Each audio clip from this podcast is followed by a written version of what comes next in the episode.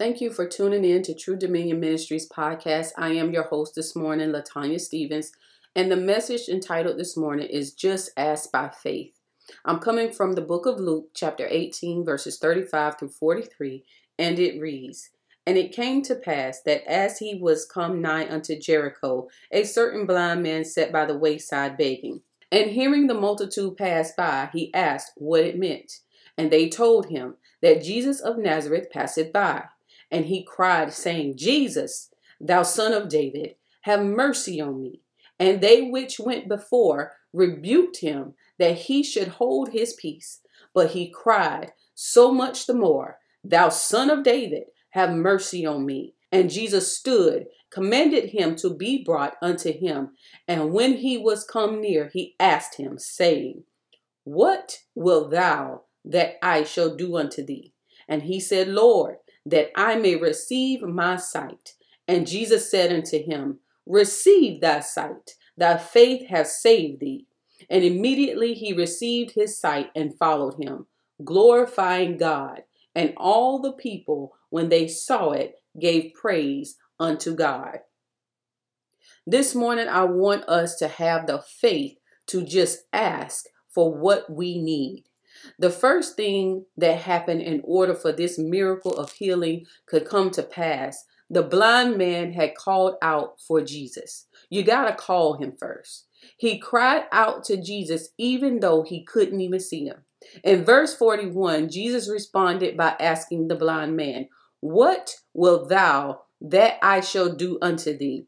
I noticed that Jesus didn't assume his need because there is no doubt in my mind that Jesus knew this man was blind. But as human beings, we will sometimes ask for the things we want versus the things that we need. And it was not Jesus' responsibility to fulfill a need that he did not ask for. And I want to give a little testimony here. There was a time where I was going headed to a church, a particular church, and God told me to turn around and go to another church. I went to this church, and when I went inside, they were having a meeting. And I was asking God, why am I here? What, what is the point that I'm here? Because I was headed somewhere else. Well, lo and behold, God says to me through the Holy Spirit, says $10,000. And I'm like, okay, really? and to me, I was like, okay, that didn't bother me because I am a giver.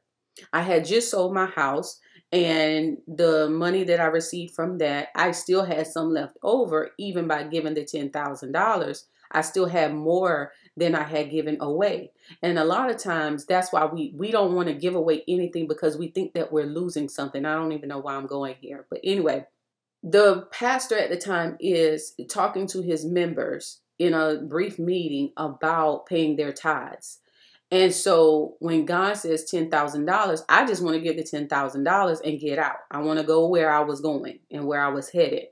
So I raised my hand and I asked him, What is it that you need? My God. I said, What is it that you need? And he said, Well, I would like to raise $5,000 more. Now, granted, God told me to give 10,000.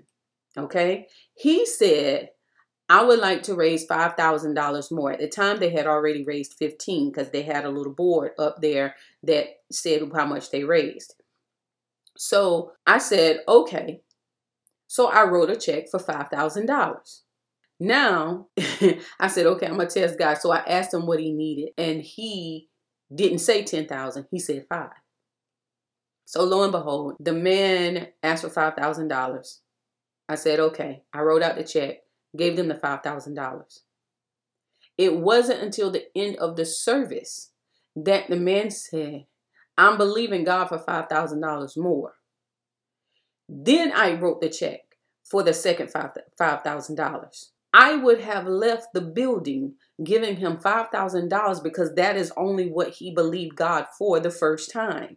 Now, I'm quite sure the Holy Ghost spoke to him and told him what he would wanted to give him, but he was going to have to believe.